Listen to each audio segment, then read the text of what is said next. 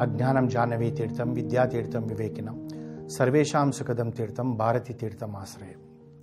మనిషి తాను ఒక పని చేశాడనుకోండి ఆ పనిలో తన లాభం ఉందా నష్టం ఉందా లేదా తనని తను సమర్థించుకోవడము నేను చేసింది ఇది ఈ గొప్పతనం అనుకోవడం ఇట్లాంటివన్నీ అనుకుంటాడు.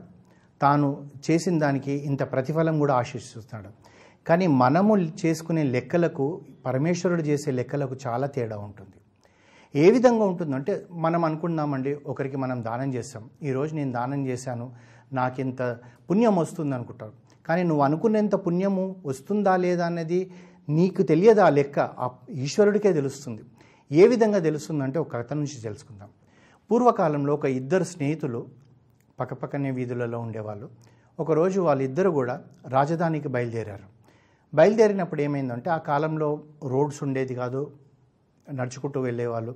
మధ్యరాత్రి ఎక్కడనో పడుకోవడము అక్కడ బౌన్ చేసుకొని మళ్ళీ రాజధానికి వెళ్ళి వాళ్ళ పనులు కంప్లీట్ చేసుకొని రావడం ఇలాంటివి జరిగేది.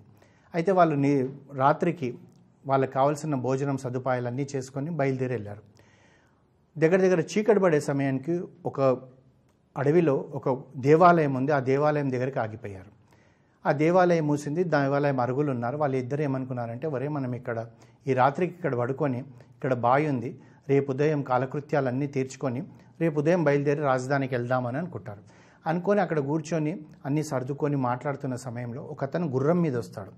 ఆ గుర్రం మీద వచ్చిన వ్యక్తి గుర్రం ఆపి ఏమండి మీకేం అభ్యంతరం లేకుంటే నేను కూడా ఇక్కడ పడుకుంటానంటే వీళ్ళు అంటారు మాకేం అభ్యంతరం అండి ఇది ఏం మాది కాదు గుడి పరమేశ్వరుడిది మీరు కూడా మంచిగా ఇక్కడ ఉండండి అంటే అతను కూడా ఆ బావి దగ్గరికి వెళ్ళి కాలు చేతులు కడుక్కొని కూర్చొని ఉంటాడు. అంత లోపల ఏమవుతుందంటే వీళ్ళు భోజనాలు చేద్దామని ఆ యొక్క సద్యమూట అంటారు కదా దాన్ని తెరిచేటప్పటికి ఇతను దగ్గర ఏమీ లేదు. అతను వీళ్ళనే చూస్తూ ఏమంటాడంటే మీరు ఏమనుకోకపోతే మీ దగ్గర ఉన్న దాంట్లో కొద్దిగా నాకు ఇవ్వండి నేను ఉదయం నుంచి నాకు ఎక్కడ అవకాశం లేక నేను భోజనం చేయలేకపోయాను ఆకలితో ఉన్నాను అనుకుంటాను అనేటప్పటికి అయ్యో దాందేం ఉందండి ఇస్తామనుకుంటారు. వీళ్ళు కూడా మంచి వ్యక్తులే.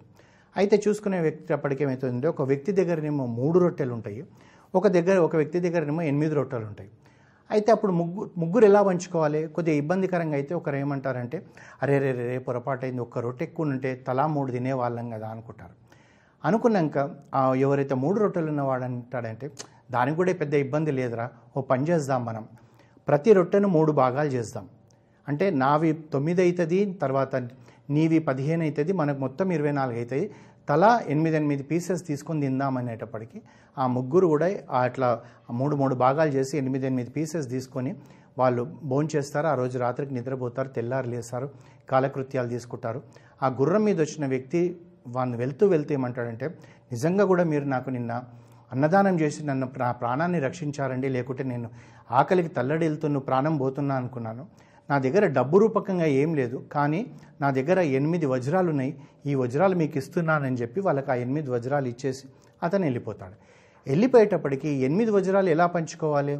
మళ్ళీ అక్కడ ఏమవుతుందంటే మొదటి వ్యక్తి ఏమంటాడంటే అరే మనం ఇద్దరం కలిసి వచ్చాము. మనం ఇద్దరం స్నేహితులం. చెరి నాలుగు తీసుకుందామంటాడు కానీ ఇంకొక వ్యక్తి ఉంటాడు అది ఎట్లా కుదురుతుంది? నువ్వు మూడు రొట్టెలు తెచ్చావు నేను ఐదు రొట్టెలు తెచ్చాను. నీకు మూడు ఇస్తాను నాకు ఐదు ఇస్తానంటాడు అది కాదురా నేనే కదా నేను ఈ మూడు ఎనిమిది భాగాలు చేయి ఇవన్నీ మనం చెప్పుకుంది నేను కదా. మనం ఇలా చేయకూడదు ఇది ధర్మం కాదు కలిసి వచ్చాము అది ఇది అంటారు అది న్యాచురల్గా ఏంటంటే డబ్బు వచ్చేటప్పటికి మనుషుల యొక్క మనసులు మారుతాయి కనుక ఐదు మూడు ఐదు మూడు దగ్గర ఉండేటప్పటికి సరే ఒక పని చేద్దాం. మనం ఎట్లాగో రాజధానికి పోతున్నాం రాజు దగ్గరికి వెళ్ళి ఈ సమస్యను పరిష్కరించమందామని చెప్పేసి వీళ్ళిద్దరు వెళ్తారు. రాజు దగ్గరికి వెళ్ళి రాజు దగ్గర కూర్చొని వాళ్ళకి చెప్తారనమాట రాజా నిన్న జరిగిన సంఘటన ఇది. మేము ఒకరికి దానం ఇచ్చాము. నేను మూడు రొట్టెలు ఇచ్చాను వీడు ఐదు రొట్టెలు ఇచ్చాడు. తర్వాత నేనేమన్నానంటే కలిసి వచ్చాం కనుక నాలుగు నాలుగు తీసుకోవాలంటే వీడు ఐదు మూడు ఐదు మూడు అంటుండు.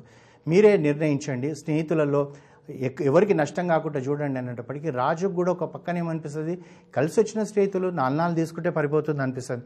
ఇంకొక పక్కనేమో ఐదు మూడు ఇది కరెక్ట్ కదా అనిపిస్తుంది.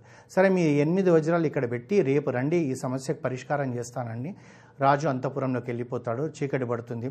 రాజు మనసులో అదే ఉంటుంది. ఆ ఉన్న సమయంలో నిద్రపోతాడు కానీ నిద్రలో కూడా రేపు పరిష్కారం ఎలా చేయాలి ఎలా చేయాలని కళ్ళు మూసుకొని ఆలోచిస్తుంటే దేవుడు అతనికి ప్రత్యక్షమవుతాడు. అంటే దేవుడి యొక్క లెక్క ఎలా ఉంటుంది? మనుషుల లెక్క ఎలా ఉంటుంది? మనం తెలుసుకొని ఆ దేవుడి లెక్కలకు మనం ఎదిగేటట్టుగా మనం ఉండాలి. దేవుడు ఏమంటాడు? ఎందుకు రాజా ఇంతగా నువ్వు బాధపడుతున్నావు? అంటే రాజు చెప్తాడు ఈ విధంగా మూడు ఐదు ఎనిమిది రొట్టెలు ఇచ్చారు. ఇలా జరిగింది అనేటప్పటికీ అప్పుడు దేవుడు ఏం చెప్తాడంటే రాజా ఎవరైతే మూడు రొట్టెలు ఇచ్చారో వాడికి ఒక్క వజ్రం ఇవ్వు. ఎవరైతే ఐదు రొట్టెలు ఇచ్చాడో వాడికి ఏడు వజ్రాలు అంటాడు. రాజు ఆశ్చర్యపోతాడు. ఇప్పుడే సమస్య నేను మూడు ఐదు తెంపలేకపోతున్నాను నాలుగు నాలుగు ఏమంటున్నారు. ఈ రాజు వచ్చి మొద దేవుడు వచ్చి మొదటివాడికి ఒక వజ్రం ఏమంటాడు వీడికి ఏడు ఏమంటే రేపొద్దుననే నీ యొక్క తీర్పునిస్తే ఆ గుండె బలి చేస్తాడేమో దీనికి పరిష్కారం ఎట్లా? అంటే అప్పుడు రా దేవుడు అడుగుతాడు రాజా నాకు ఒక మాట చెప్పు. వాళ్ళు ఏ విధంగా వాళ్ళు ఆ దానం చేశారు రొట్టెలను అంటే ప్రతి రొట్టెను మూడు భాగాలు చేశారు. మూడు భాగాలు చేసేటప్పటికీ ఇరవై నాలుగు అయినాయి ఎనిమిది ఎనిమిది తీసుకున్నారంటే సరే. మొదటి వాడి దగ్గర ఎన్ని ఉండే అంటే మూడు ఉండే. అవి ఎన్ని భాగాలు అయినాయి అంటే తొమ్మిది అయినాయి. రెండో వాడి దగ్గర ఎన్ని భాగాలు అయ్యాయి అంటే పదిహేను అయినాయి. అంటే మొదటివాడు ఎనిమిది భాగాల రొట్టె వాడు తిన్నాడు వాడి దగ్గర మిగిలింది ఒకటే భాగం. రెండో వాడి దగ్గర పదిహేను ఉంటే వాడు ఎనిమిదిని తిని ఏడు ఇచ్చాడు. వీడిది ఒకటి వాడి ఏడు. అంటే అప్పుడు ఏమైనది ఎనిమిది అతిథికి ఇచ్చారు. అంటే వీడు ఎనిమిది ఏడు భాగాలు తిన్నాడు గనక వీడు ఒకటే భాగం ఇచ్చాడు గనక ఒక్క వజ్రం ఇయ్యి ఇతను ఏడు భాగాలు ఇచ్చాడు గనక ఏడు వజ్రాలు ఇయ్యి అంటాడు. అంటే దేవుడి లెక్కలు ఎలా ఉంటాయండి? మనం మనం ఏమనుకుంటామంటే నేను ఒక కార్యం చేశాను అక్కడ దేవుడి ఖాతాలో నాకు ఎంతో పడుతుంది అనుకుంటాం కానీ మనకు తెలియదు దేవుడి ఖాతా ఎలా ఉంటుందో ఎలా తాను బ్యాలెన్స్ షీట్ మన కొరకు ప్రిపేర్ చేస్తాడో తెలియదు. ఏది ఆశించకుండా ముందుకెళ్ళడానికే మనం ప్రయత్నం చేయాలి. తెల్లవారినాక ఆ ఇద్దరు వచ్చేటప్పటికి రాజు అప్పుడు ఏం చెప్తాడంటే ఒరే నువ్వు మూడు రొట్టెలు ఇచ్చావు కనుక నీకు ఒకటే వజ్రము. ఇతను ఐదు రొట్టెలు ఇచ్చాడు కనుక ఏడు వజ్రాలు అనేటప్పటికీ సభలో ఉన్న వాళ్ళందరూ కూడా ఆశ్చర్యపోతారు. ఇదేంటి రాజు ఇలా తప్పుడు తీర్పు చెప్తున్నాడని? అప్పుడు రాజు చెప్తాడు ఇతను మూడు రొట్టెలలో ఏడు తొమ్మిది భాగాలు చేస్తే ఎనిమిది భాగాలు తను తిన్నాడు ఒక్క భాగమే అతనికి ఇచ్చాడు. ఇతను పదిహేను భాగాలు తీసుకొని ఎనిమిది భాగాలు ఇతను తిన్నాడు ఏడు భాగాలు అతిథికి ఇచ్చాడు కనుక ఇద్దరు కలిసి ఎనిమిది ఇచ్చారు కనుక అతను ఎనిమిది వజ్రాలు ఇస్తే ఇతనికి ఒకటి వస్తుంది ఇతనికి ఏడు వస్తుందని చెప్పేటప్పటికీ అందరూ కూడా ఈ యొక్క తీర్పు అమోఘం ఇట్లాంటి తీర్పు ఇప్పటివరకు వినలేదంటే అప్పుడు రాజు చెప్పాడు ఇది నా తీర్పు కాదు రాత్రి కలలో దేవుడు వచ్చి చెప్పాడు దేవుడు తీర్పు వేరుంటుంది మనం చేసేది వేరుంటుంది అని చెప్పి ప్రజలందరికీ కూడా ఇది ఒక గుణపాఠం లాగా ఉండాలని చెప్తాడు. ఆ రోజు ప్రజల కొరకేమో కానీ ఈరోజు మనకు కూడా మనం కూడా ఏది ఆశించకుండా మనకు తోచినంత మనం చేస్తూ పోతే అతను భగవంతుడు అక్కడ మన లెడ్జర్లో తాను పాస్ మార్క్స్ వేస్తాడా ఫెయిల్ మార్క్స్ వేస్తాడా ఇది ఏది ఆశించకుండా మనం ఈ విధంగా చేస్తూ పోతుంటేనే ఆ దేవుడి యొక్క దృష్టిలో మనం పడడానికి అవకాశం ఉంటుంది. ఆ దేవుడు ఏ విధంగానైతే ఒక వ్యక్తికి ఏడు వజ్రాలు ఇచ్చాడో తను ఆశించకుండా ఇచ్చాడు ఐదుట్లో ఇచ్చాడు గనుక అదేవిధంగా మనం చేస్తూ ముందుకు పోతుంటే అంత సంపద మనకు వస్తుంది అని చెప్పి మనం అనుకోవచ్చు. ఆ ఈశ్వరుడు కృప మన మీద ఉండాలని అనుకోవాలి.